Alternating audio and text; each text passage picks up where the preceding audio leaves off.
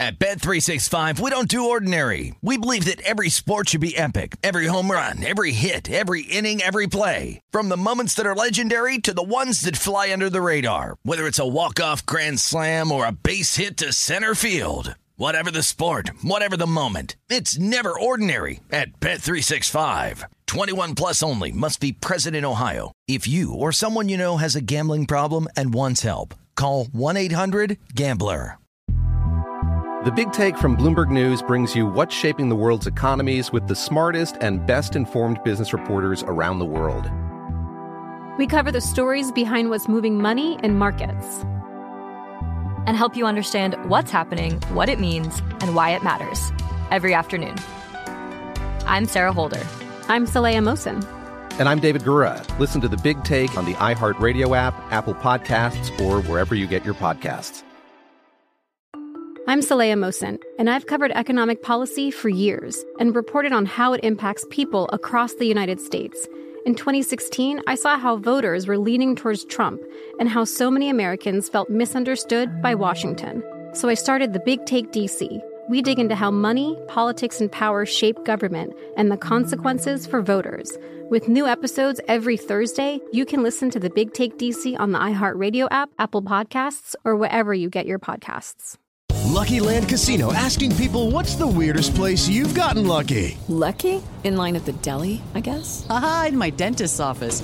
More than once, actually. Do I have to say? Yes, you do. In the car before my kids' PTA meeting. Really? Yes. Excuse me, what's the weirdest place you've gotten lucky? I never win and tell. Well, there you have it. You can get lucky anywhere playing at LuckyLandSlots.com. Play for free right now. Are you feeling lucky? No purchase necessary. Void where prohibited by law. 18 plus. Terms and conditions apply. See website for details. Former NFL executive Michael Lombardi. Now here is your host, Femi Abebefe, on VSIN, the Sports Betting Network.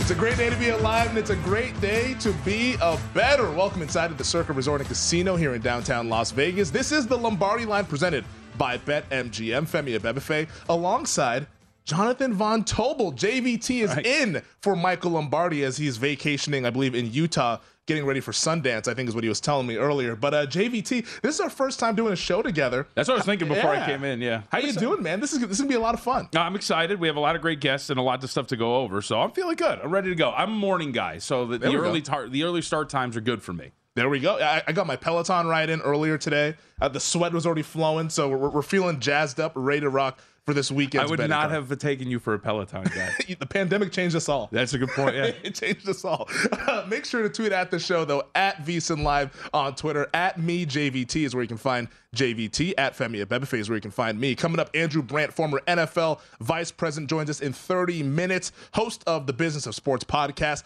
Also, he's going to tell us where will Aaron Rodgers go? Or at least he's going to try to tell us. We all don't know, but we're going to ask Andrew about that and some other headlines coming out of the combine in Indianapolis. Michael Calabrese, college basketball analyst over at the Action Network, joins us in 45 minutes, talking all things conference tournaments and tomorrow's big slate in college hoops. Vinny Magliulo, South Point odds maker, at the top of the hour. What's attracting the betting public this weekend? We'll also talk some NFL draft, some NBA awards, college hoops, and whatever else comes to mind. But first, JVT, let's start with what we saw last night in the NBA. You, of course, host of the Hardwood Handicappers podcast. Make sure to get that wherever you get your podcast. Subscribe, rate, and review. You guys know the whole deal there.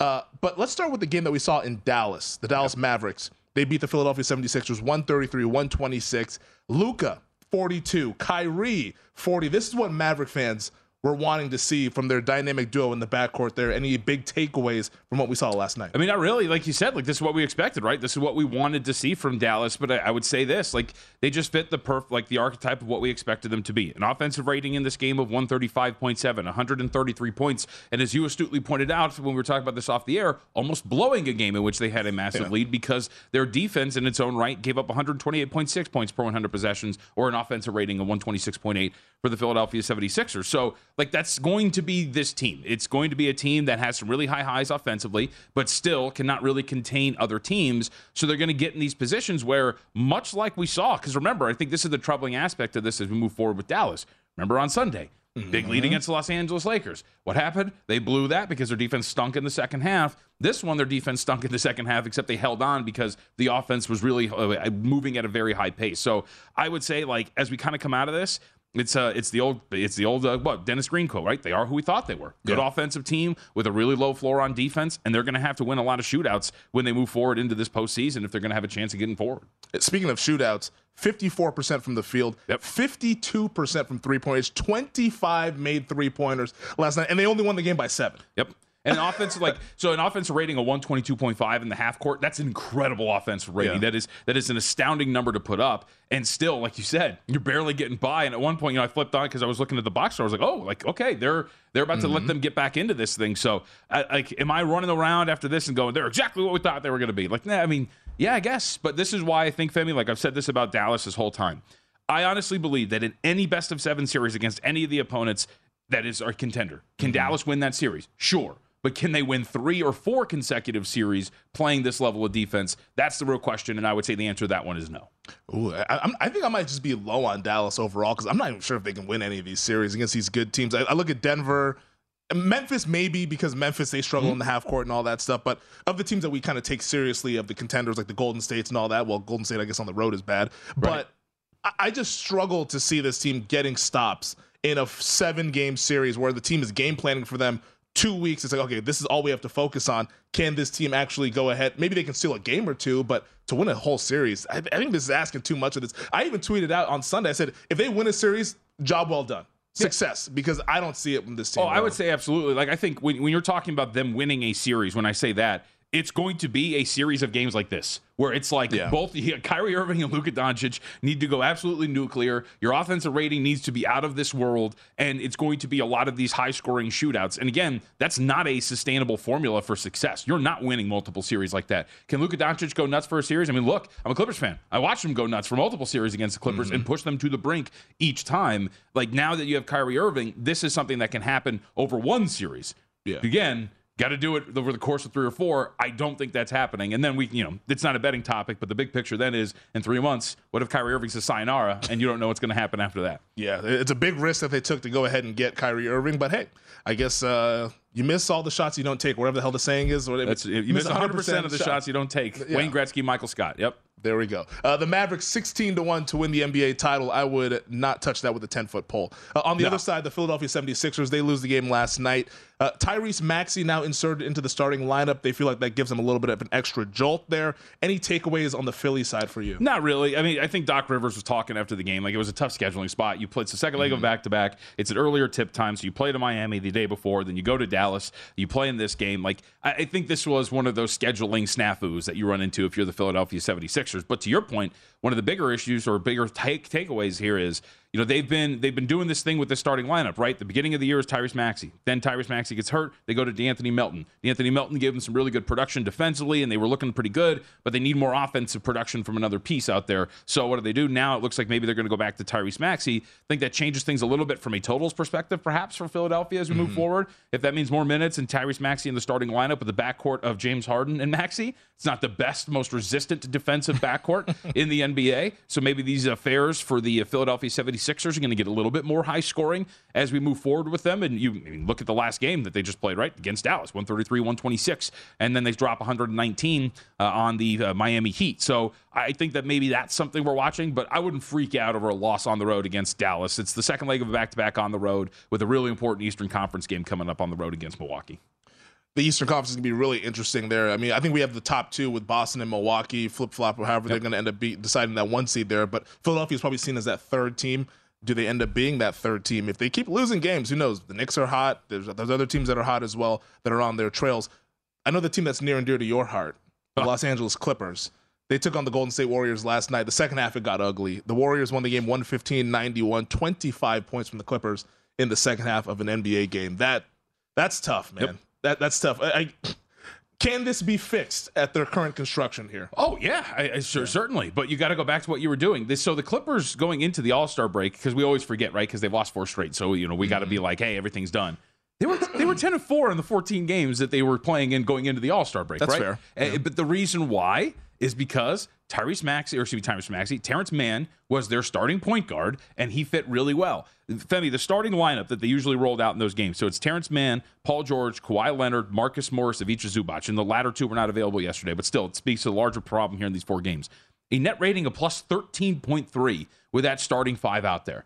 And wow. the Clippers post All Star break were like, nah, we need to put Russell Westbrook in here and put him in large minutes and see what's going to happen. Again, that's not to say you and I were talking about this off the air. Is everything that's gone wrong for the Clippers in these four games past the All Star break all Russell Westbrook's fault? No. But it involves him because it involves a front office and a coach who has decided we need to nuke what has been a really good lineup for us and insert Russell Westbrook. You are changing your starting point guard with 20 games left in the NBA season, Jeez. and you're dismantling a starting lineup that had been on par. Like, think about this the Warriors' best starting lineup, or their starting lineup, at plus 22.1 you had a starting lineup that was plus 13.3. You were approaching Warriors territory with how mm-hmm. efficient that group had been, and yet you decided to blow it up. So I, I, think that's really the problem. We'll see if they actually make some choices out of this. But when you have Draymond Green planting himself in the paint and yeah. Russell Westbrook just sitting there refusing to shoot the ball, like – you kind of see what's going on with this team. Westbrook last night, 3 of 12 from the field, 0 for 5 from three point range. He wasn't the only one that shot poorly, though. Yep. Paul George, 3 of 15, 1 of 8 from three point range, only 11 points from PG 13 here. And it's, it's so weird that they put Westbrook into this kind of a mix because we all know Westbrook tends to kind of march to his own beat. Mm-hmm. I think is a good way to put it there. He's not really one that adapts to the surrounding pieces around him. How long do you think Ty Lue sticks with this sort of rotation with Westbrook? being in the starting five. I mean, I want to say not long, but Ty Lue also has a history of being kind of stubborn when it comes to personnel choices. You, you, I don't know if anybody remembers. You know, Robert Covington still plays for the Los Angeles Clippers. When was the last time you saw him play a game? Right, like he's still out there. Seven he, minutes last. Right, and, he, and like that was the first time we saw him in an eternity. And so, like Ty Lue's kind of got this history. Is he a really good in-game man, like manager and X's and O's wise? Can he make adjustments? Sure. They've come yeah. back from a lot of deficits, but he's also got this history of being really stubborn when it comes to his personnel choices. Marcus Morris is one of them. Robert Covington is one of them. So are they going to finally say like, you know what? Let's just let's get let's move back to our starting lineup. Let's go back to what made us really mm-hmm. good. Or are they going to try to fit this square peg in a round hole and say we can make this work by the time we get to the playoffs? I I, I want to say they're going to change because the results have not been good, but we'll see. Ultimately, do you think the Clippers end up being a top six team?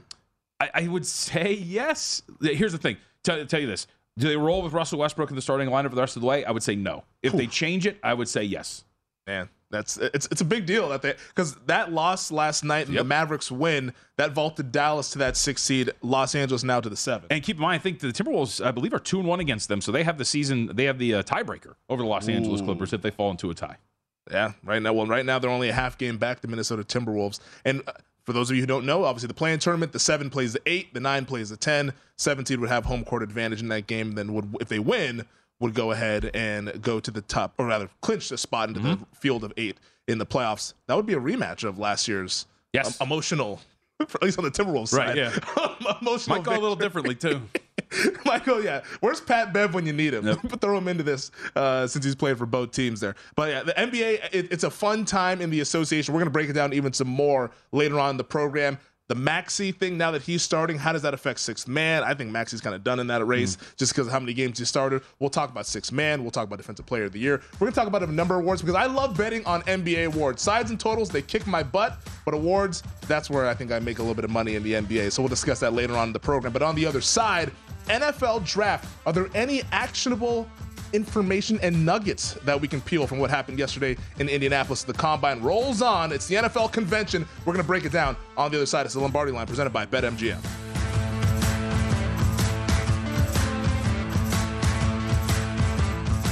At Bet365, we don't do ordinary. We believe that every sport should be epic. Every home run, every hit, every inning, every play. From the moments that are legendary to the ones that fly under the radar. Whether it's a walk-off grand slam or a base hit to center field. Whatever the sport, whatever the moment. It's never ordinary at Bet365. 21 plus only must be present in Ohio. If you or someone you know has a gambling problem and wants help, call 1-800-GAMBLER.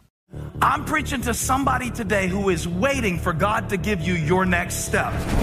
And you don't know what it is yet. You need God to show you your next step.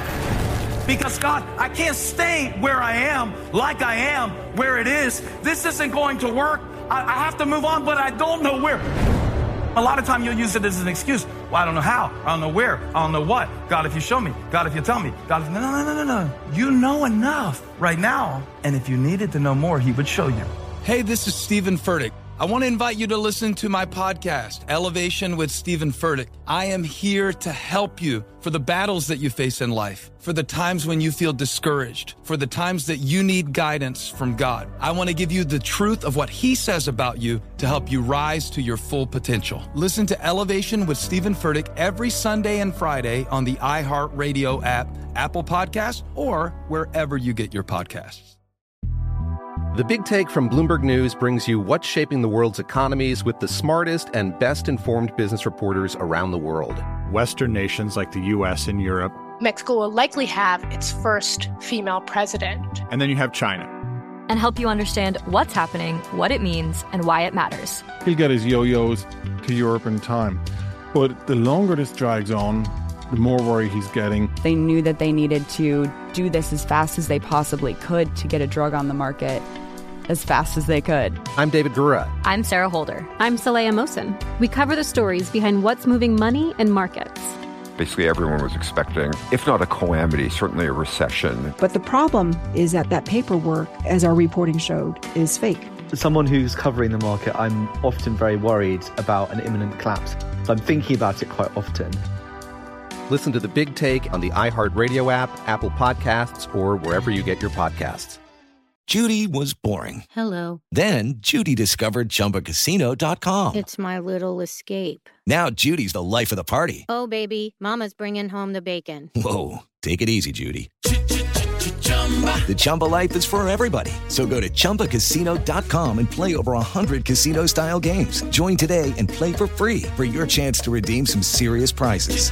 chumba ChumbaCasino.com. No purchase necessary. Void where prohibited by law. 18 plus terms and conditions apply. See website for details.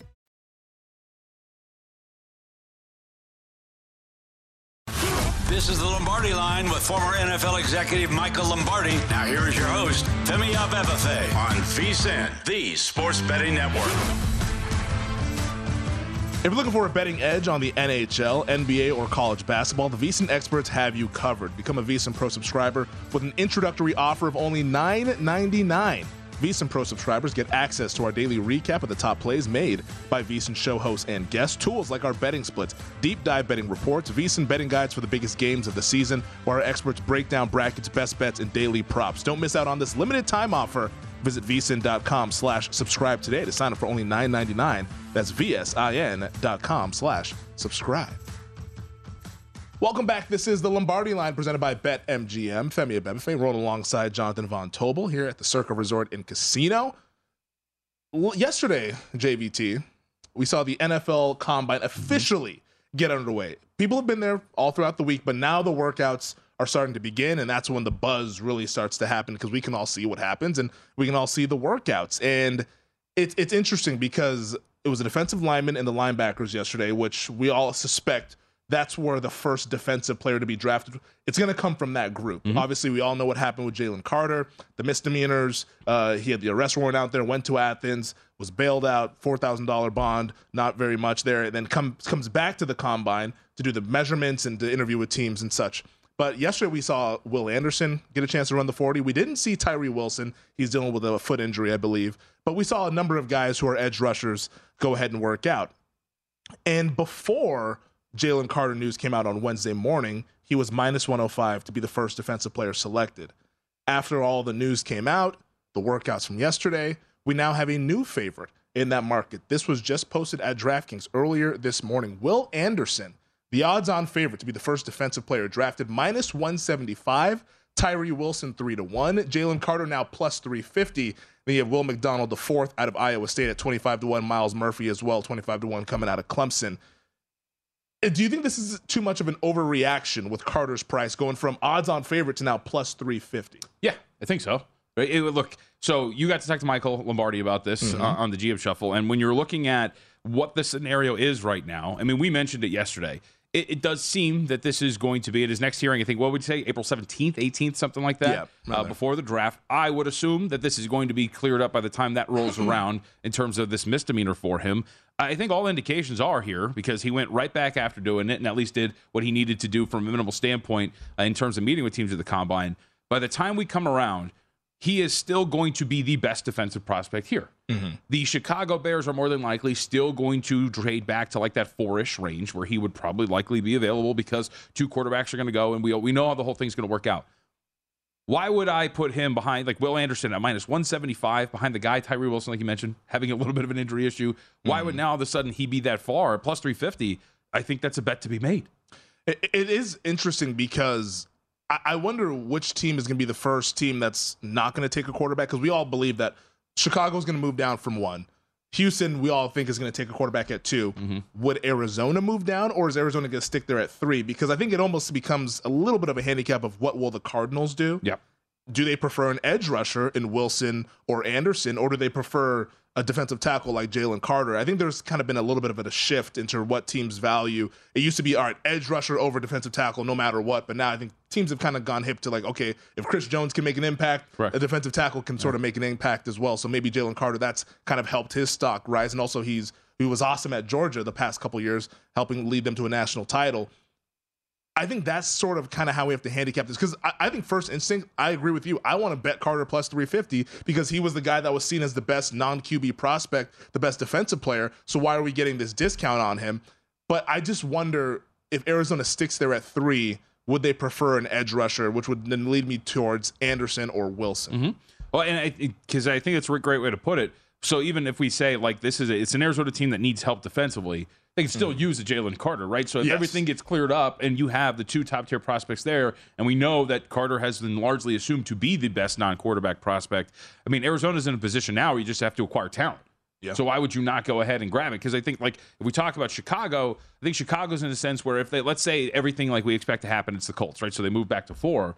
Chicago is going to be in a position where we're either getting Anderson or we're getting Carter. And I think we're happy with either one of those two that's going to fall into our lap at number four, where Arizona's going to have their pick of the litter. And if you want to take the best talent that's available and there is no, per se, baggage at that spot, mm-hmm. I mean, I find it hard, at least when we're talking about probability, right? Let's look at it from that perspective. Yes. Yeah. I'll ask it for, let's ask it this way, because you asked it a great way, right? Arizona. I'll ask it to you this way Does Tyree Wilson have a better shot of being drafted as the first overall player than Jalen Carter? No. So automatically know this market's mispriced.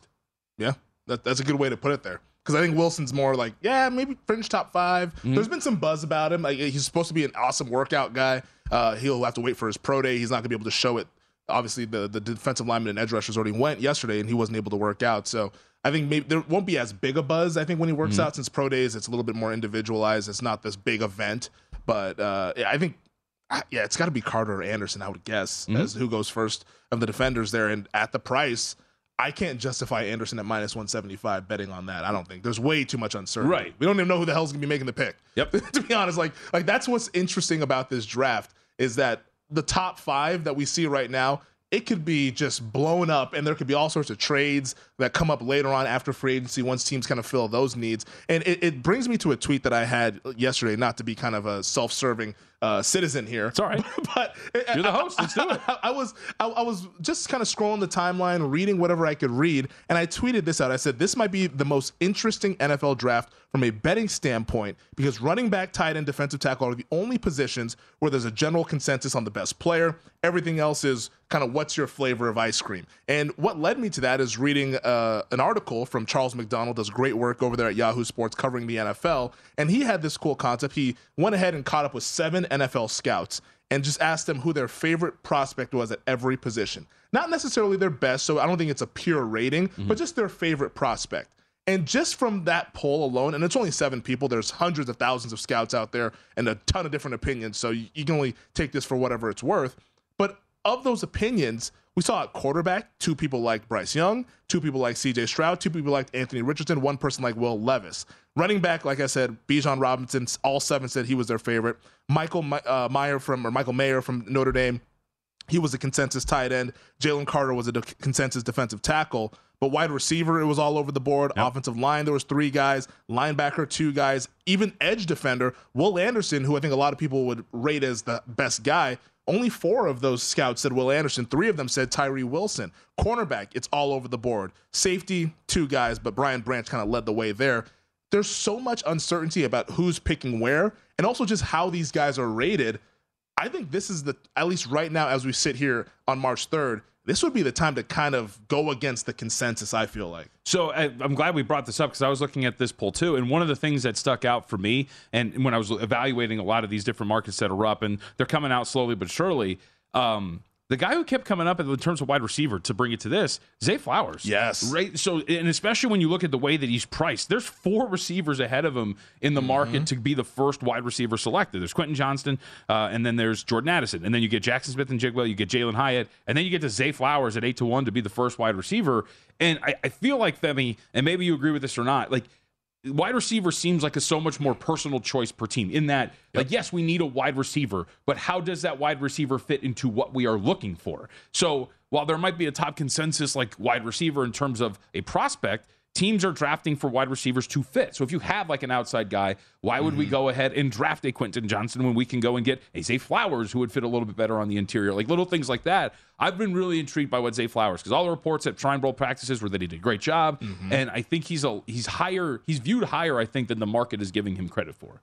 I looked at Zay Flowers two days ago, and I didn't make the bet, but I looked at it long and hard. I was like, gosh, I kind of want to bet this. Now, the only thing that kind of gives me a little bit of apprehension is that his size. Yes. He's a smaller guy, and some teams just have those thresholds of like, hey, we're not going to draft a five foot nine, five foot ten wide receiver in the first round. We're just not going to do it. Uh, I think he's also he bulked up to 185 for the combine. He was playing at like 175, 170 when he was at Boston College. So that's kind of why I have a little bit of apprehension. But that would be the guy that I would bet in the wide receiver market at eight to one because there could be a team out there that says, oh, this could be a Tyreek Hill type, Yeah. and we're going to go ahead and draft him. And I think a lot of people.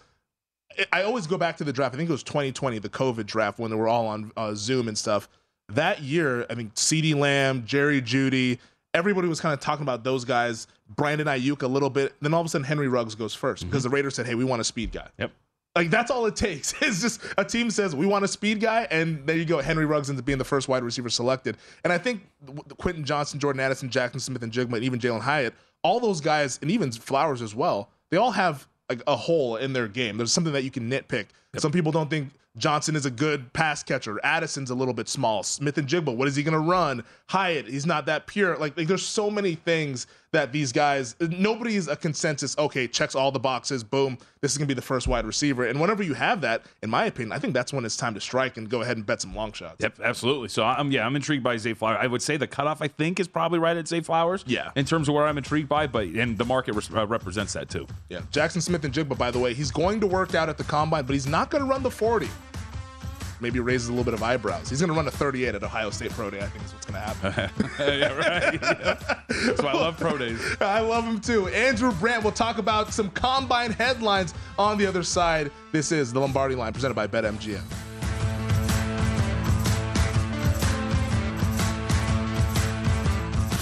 This is the Lombardi line with former NFL executive Michael Lombardi. Now here is your host, Femi Abebefe on VSIN, the sports betting network. Before you make your next bet, be sure to visit vsin.com to check the current betting splits data. Want to know where the money and bets are moving every game? Well, the betting splits page is updated with DraftKings odds every 10 minutes so you can see changes in all the action. Find out where the public is betting based on the number of tickets and where the money doesn't match the public opinion. You can check out not just today's action, but future events as well. Betting splits are another way VSIN is here to make you a smarter, better year round. So check out today's betting splits for every game at vsin.com. Welcome back. This is the Lombardi line presented by BetMGM. That's JVT.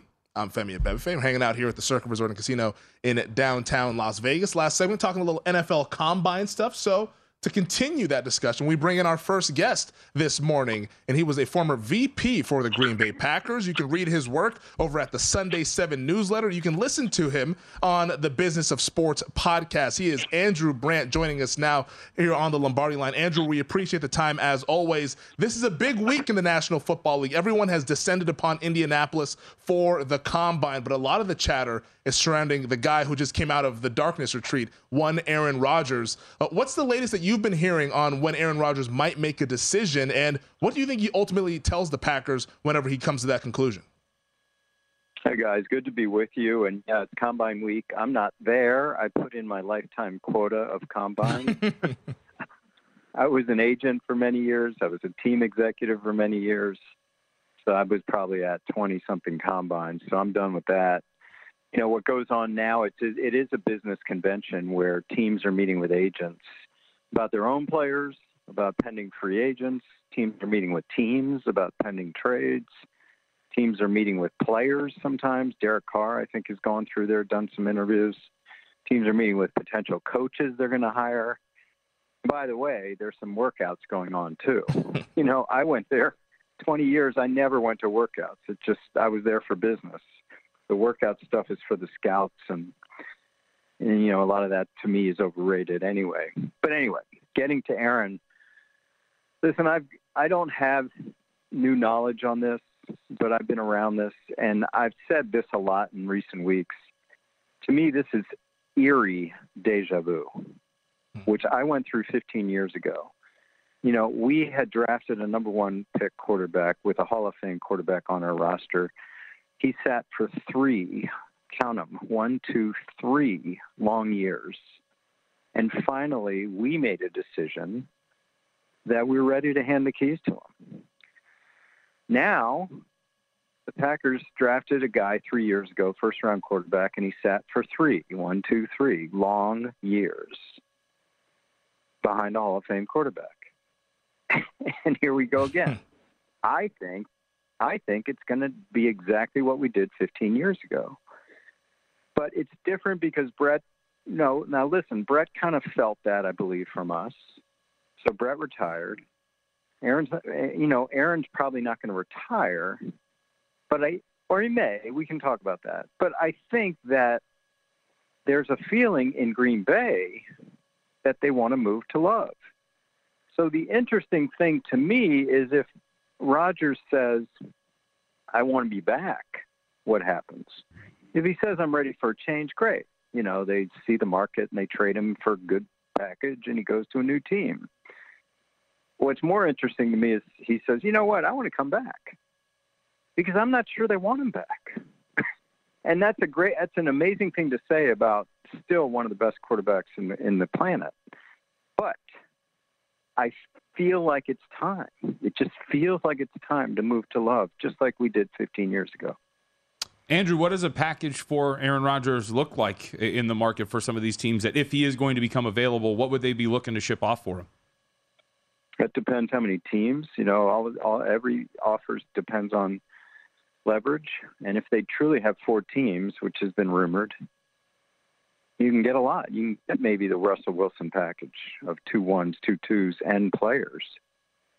I think that's going to be steep. I think we're in a different market than Russell Wilson last year. It's just not as robust. So I don't know. Maybe uh, if it's a high one, that is a lot more than a low one. So if they get a high one and then some change beyond that, perhaps. We're speaking with Andrew Brandt, former Packers vice president, also does work for the Sunday 7 newsletter where you can write, or he writes all of his knowledge, and then uh, the Business of Sports podcast. So you said that this could be the exact same scenario as what we saw with Brett Favre. Does that also mean this could be Aaron Rodgers going to the New York Jets? I guess it could. I just don't see it. I know that's going to depress a lot of Jets fans listening, but I don't see it. I don't see Aaron Rodgers taking his life to New Jersey. I mean, I just don't see it. He is a California kid through and through. I know he's been in Green Bay, but now if he has a choice, I just think he'll go west. And unfortunately for him, there are no jobs open in California. But um, maybe Vegas. I mean, I, I'm not going to get into that game. I just think that I don't see him wanting to go to New Jersey. I, it just doesn't. It even New York City. It just it just doesn't. It's not to me. Knowing Aaron, that's just not him. But we'll see. We'll see.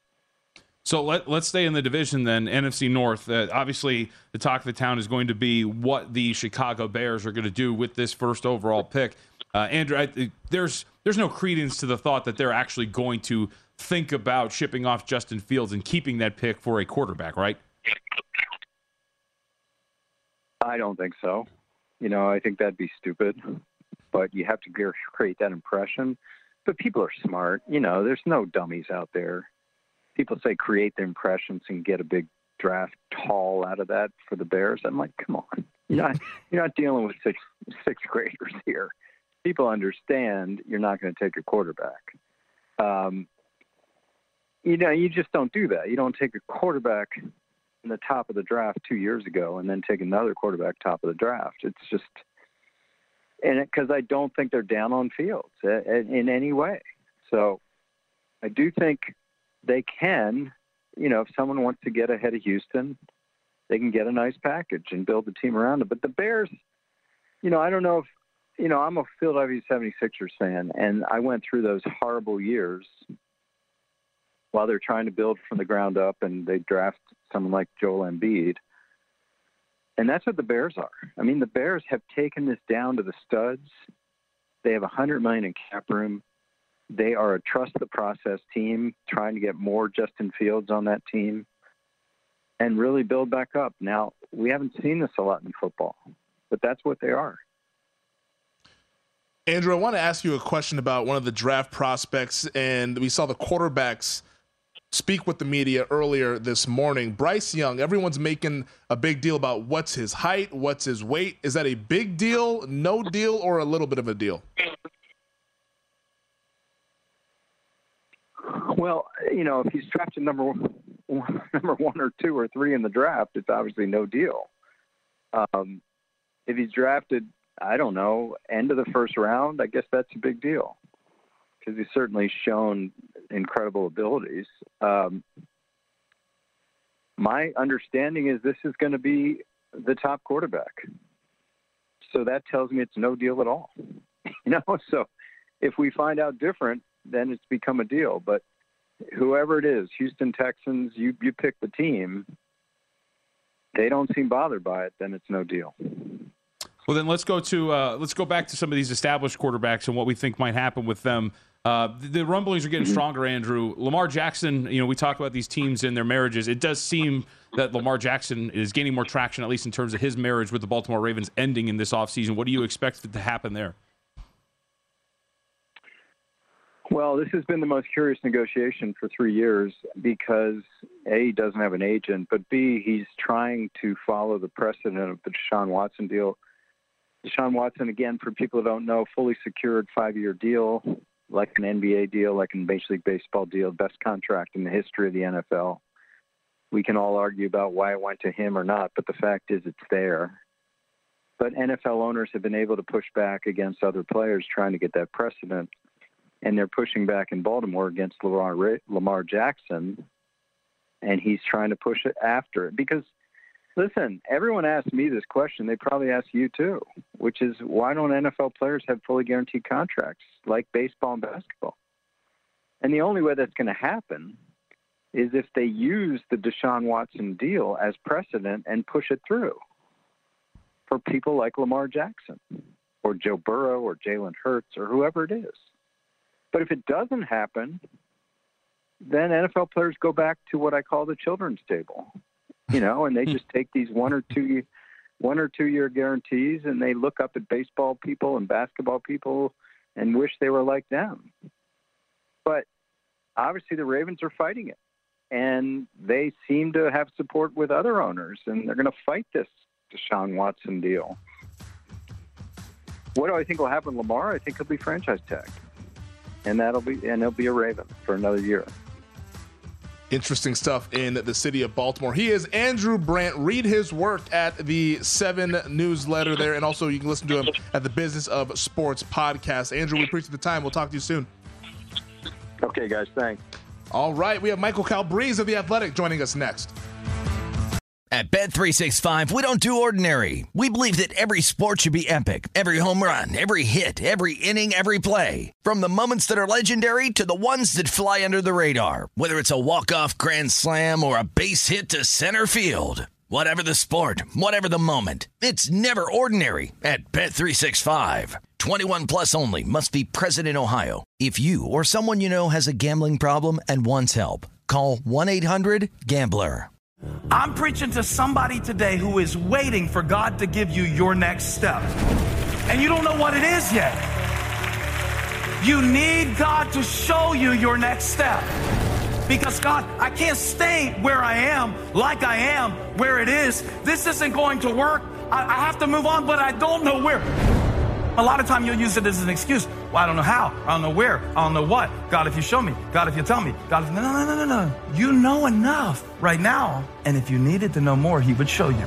Hey, this is Steven Furtick. I want to invite you to listen to my podcast, Elevation with Steven Furtick. I am here to help you for the battles that you face in life, for the times when you feel discouraged, for the times that you need guidance from God. I want to give you the truth of what He says about you to help you rise to your full potential. Listen to Elevation with Steven Furtick every Sunday and Friday on the iHeartRadio app, Apple Podcasts, or wherever you get your podcasts. The Big Take from Bloomberg News brings you what's shaping the world's economies with the smartest and best informed business reporters around the world. Western nations like the US and Europe. Mexico will likely have its first female president. And then you have China. And help you understand what's happening, what it means, and why it matters. He'll get his yo yos to Europe in time. But the longer this drags on, the more worry he's getting. They knew that they needed to do this as fast as they possibly could to get a drug on the market as fast as they could. I'm David Gura. I'm Sarah Holder. I'm Saleha Mohsin. We cover the stories behind what's moving money and markets. Basically, everyone was expecting, if not a calamity, certainly a recession. But the problem is that that paperwork, as our reporting showed, is fake. As someone who's covering the market, I'm often very worried about an imminent collapse. I'm thinking about it quite often.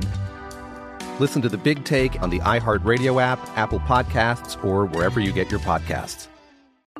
I'm Saleha Mohsin, and I've covered economic policy for years and reported on how it impacts people across the United States. In 2016, I saw how voters were leaning towards Trump and how so many Americans felt misunderstood by Washington. So I started the Big Take DC.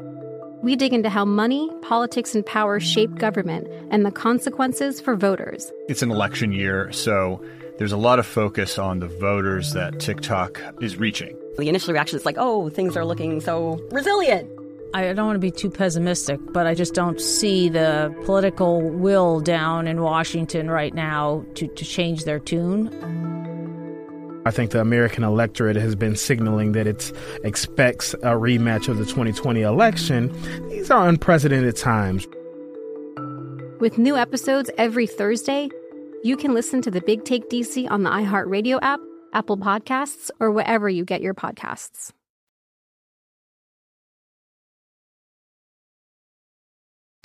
This is the Lombardi line with former NFL executive Michael Lombardi. Now here is your host, Femi Abebefe on VSIN, the sports betting network.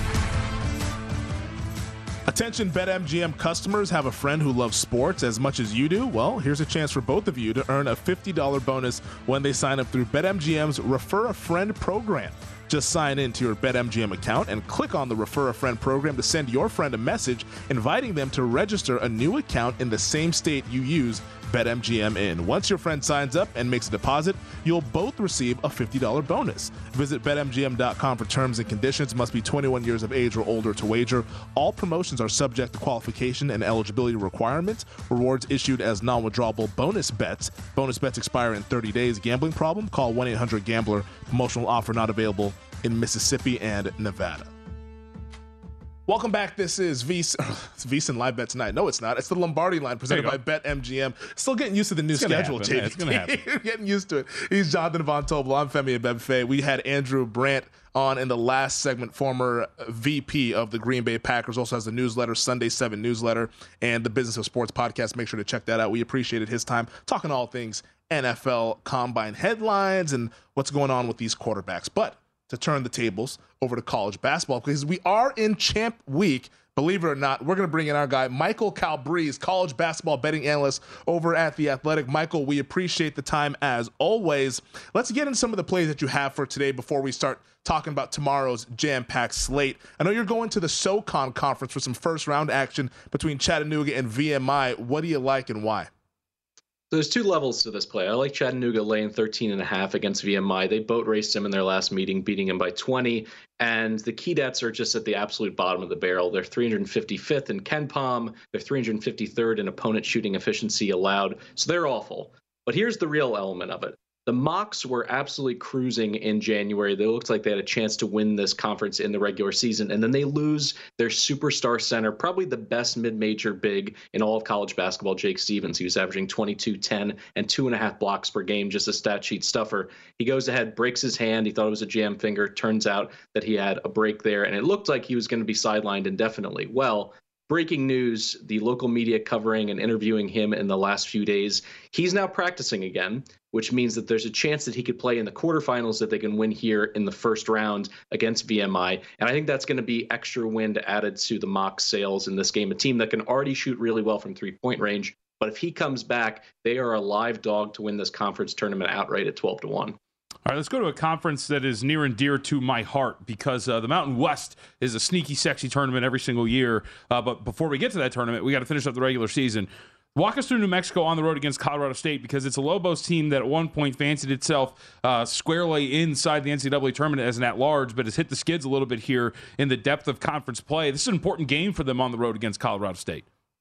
You hit the nail on the head. It's an incredibly important game in terms of their at large bids, which are basically on life support. They got to win this game convincingly and then at least make a run to the Mountain West Conference championship game and probably play well there, and they'd still have to sweat it out on Selection Sunday. But in terms of the Mountain West Conference tournament coming up next week, if they win this game and San Jose State loses t- tomorrow against Air Force, they go ahead and grab the five seed. Why is that important? Because that puts them in the quarterfinals, so you don't have to win four games in four days. In general, I also think that this Colorado State team, which is one of my favorites at the mid major level, Medved had done such a good job turning this program around. They end up making the tournament last year. They lose to Michigan in that 6 11 game. This year, they've just not been the same class of team. Isaiah Stevens has kind of wilted down the stretch with the entire offense being on his shoulders. On the other side of things, New Mexico has the superior backcourt, and I think Jamal Mashburn Jr. is due to break out of a shooting slump. He shot 28% in his last three games, and he honestly, for most of the season, has been one of the most unique guards in the country because he plays that lost art of the mid-range jumper. If those start falling for him, I think the Lobos win this game running away. This spread continues to, you know, go the Lobos' way. I think it could close probably at New Mexico minus three. I'd play it up to New Mexico minus five. We're speaking with Michael Calabrese, college basketball betting analyst over at the Action Network. I know you have another play with one of these mid-major conference tournaments that gets underway today, the CAA. What do you like down the board there? So CAA to me, just from a pure basketball perspective, is going to be the one one of the most enjoyable conference tournaments to watch. But if I had to put money behind a team outside of the top two, because you have Charleston, that's actually you have to lay juice at minus 115 to play them, or Hofstra plus 180. I think both of those teams are incredibly, you know, well coached. They have great balance offensively, and they could be a 12 or 13 seed that could win one or two games in March Madness. But if you want to have a little bit more bang for your buck, look at Towson plus 600 to win this conference tournament. Here's the thing Nick Timberlake has taken the, the step forward. He's now a mid major superstar. He scored 24 plus in six of their last 11 games. And joining him in the backcourt is Cam Holden, who is one of the very best rebounding guards in all of college basketball. And for a Pat Skerry team, they crash the glass, so they're able to withstand those games where their threes aren't dropping, although they're a top 50 team in terms of three point percentage this season. The other element that I really like about the Tigers, they've been a great bet on the road in the last two years, and obviously you have to do it on the road here. And instead of the game, which is traditionally played the tournament as a whole in South Charleston, they moved it up to Washington D.C., which I think is going to benefit a program like Towson. You may actually have some fans in the crowd. All right, let's go to some of the games that we are going to see tomorrow. Kansas on the road against Texas. How are we handling this? Jayhawks, of course, the uh, conference done. I think what is it now? Twelve out of seventeen years under Bill Self. It is an outright regular season for the Kansas Jayhawks. So, motivation wise, for a team that is somewhat solidly placed in terms of their seeding in the NCAA tournament, it's an interesting spot here on the road against the Longhorns. And my co-host of the Big Bets on Campus podcast, he likes to refer to this as it's the point to the finger moment. They got the championship ring for the regular season. How does that impact motivation? In a year like this, sometimes you could point to, well, teams are still playing for seeding. Kansas essentially has the number one seed locked up, or a number one seed, I should say Whereas Texas has so much more to play for. This could be a marquee win. It could lock up a two seed for them. And also from a motivational standpoint, playing at home at the Moody Center, I think is going to be, is going to really bring out the best in them from a in-game performance. So what I'd like to do is keep my money on the sideline, but the live number, let's go ahead and watch how Kansas plays their rotations in the first five to eight minutes of this game. If it's clear that they're interested and motivated, then perhaps it's a time to hop in on them. But I think there's a good chance that they just mail this one in and Texas wins going away. What do you think happens down in College Station between Alabama and Texas A&M? I'm looking at KenPom. They have the Tide as a three-point winner, 77-74. What do you think shakes out over in Aggie land? I mean, what a shame that Auburn couldn't hold on against Alabama because that would have made this game a de facto regular season championship game. Instead, Alabama already has the regular season title locked up whereas A&M can help in their seeding and their overall resume with a marquee win. But just in general, I've been fading this Alabama team. I got Burns on the money line when they're playing Arkansas on Saturday, but I took the points against, you know, when they're playing Auburn because at this point, they're leaking oil it's clear that they're a team that if they don't make 10 plus threes, they're vulnerable to lose to just about anybody. You saw it in that game against South Carolina. They needed Brandon Miller to absolutely play lights out and hit the game winning shot there. So, not the kind of game that you want to be playing and the the risk of being upset heading into the SEC tournament and then March Madness. So the question here is the same for me as the Kansas Texas game. I want to watch the first 5 to 8 minutes of this and see how interested Alabama is because in addition to the overall narrative with Brandon Miller, they've kind of used it as motivation. It's the us against the world card. Will that continue on the road against a very motivated A&M team, or will this be an opportunity to empty their bench, get some players with some different minutes, and really look for someone other than Brandon Miller to carry them offensively? Because if they continue to rely on him to go for 30 plus, there's a chance they don't even make it to the second weekend. All right, Pacific 12. Uh, let's talk about UCLA Arizona because this is interesting, right? Uh, while the regular season championship has been salted away uh, Mick Cronin has been uh, very vocal about how he feels about some of these projections in terms of the seeding. And these are two teams that can maybe grab that final number one seed, right? Absolutely. I think you're going to see a strong effort from both sides. I'm really more interested in seeing where this total opens at. If it's yep. anywhere south of 150, I'm interested in going with the over. The first time these two teams met up, it was an absolute rock fight. It was the way that UCLA wanted to play. It was a 58 52 game. They want to play that half court game where their mid range shooting really shines. Whereas Arizona, obviously, with a head coach that you know grew up in the Gonzaga program, that run and gun, they want to push the tempo. I think you're going to see Arizona succeed in that, right? But UCLA has proven really in the last two months that they can win almost regardless of tempo and the kind of style of play. So I'm going to go ahead with the over here. Like I said, if it opens in that 148, 149 range, it's an overplay for me. And then in general, I agree. Mick Cronin has has made no bones about it. He wants to win this one seed. He considers himself the best team in the West. And it's going to be a, a, big strategic advantage to get that one seed in the West as opposed to having to, you know, get su- sent somewhere else in the country. Well, Mick Cronin and the Bruins will have a chance to go ahead and prove that they're the best team in the West with a win over Arizona tomorrow if they can get that done. He is Michael Calabrese. You can check him out over at the Action Network College Basketball Betting Analyst. Michael, we appreciate the time and uh, hope all is well. Good luck with the bets. We'll talk soon. Appreciate it. Hopefully, I'm cashing this Towson ticket and it'll be all smiles for me. Let's go Towson and let's go Chattanooga to go ahead and win the SoCon there. Uh, quick question here, JVT. Why is this Arizona UCLA game at seven o'clock? Top ten. It's eight, number eight versus number four. Come on, yeah, you get a little late night. Let's we, go. We couldn't get a three, a five, so the East Coast can actually see the West Coast. Who action? cares about the East Coast? It's the Pac-12. well, the East Coast has a lot of thoughts on these things about how these brackets shake out. So let's give the West Coast some national love. All right, we'll begin hour number two with our guy Vinny Magliulo over at the South Point. This is the Lombardi line. At Bet365, we don't do ordinary. We believe that every sport should be epic. Every home run, every hit, every inning, every play. From the moments that are legendary to the ones that fly under the radar. Whether it's a walk-off grand slam or a base hit to center field. Whatever the sport, whatever the moment. It's never ordinary at Bet365. 21 plus only must be present in Ohio. If you or someone you know has a gambling problem and wants help, call 1-800-GAMBLER. I'm Saleha Mohsin, and I've covered economic policy for years and reported on how it impacts people across the United States. In 2016, I saw how voters were leaning towards Trump and how so many Americans felt misunderstood by Washington. So I started the Big Take DC, we dig into how money, politics, and power shape government and the consequences for voters. With new episodes every Thursday, you can listen to the Big Take DC on the iHeartRadio app, Apple Podcasts, or wherever you get your podcasts. The Big Take from Bloomberg News brings you what's shaping the world's economies with the smartest and best informed business reporters around the world. We cover the stories behind what's moving money and markets and help you understand what's happening, what it means, and why it matters every afternoon. I'm Sarah Holder. I'm Saleha Mohsin. And I'm David Gura. Listen to the big take on the iHeartRadio app, Apple Podcasts, or wherever you get your podcasts.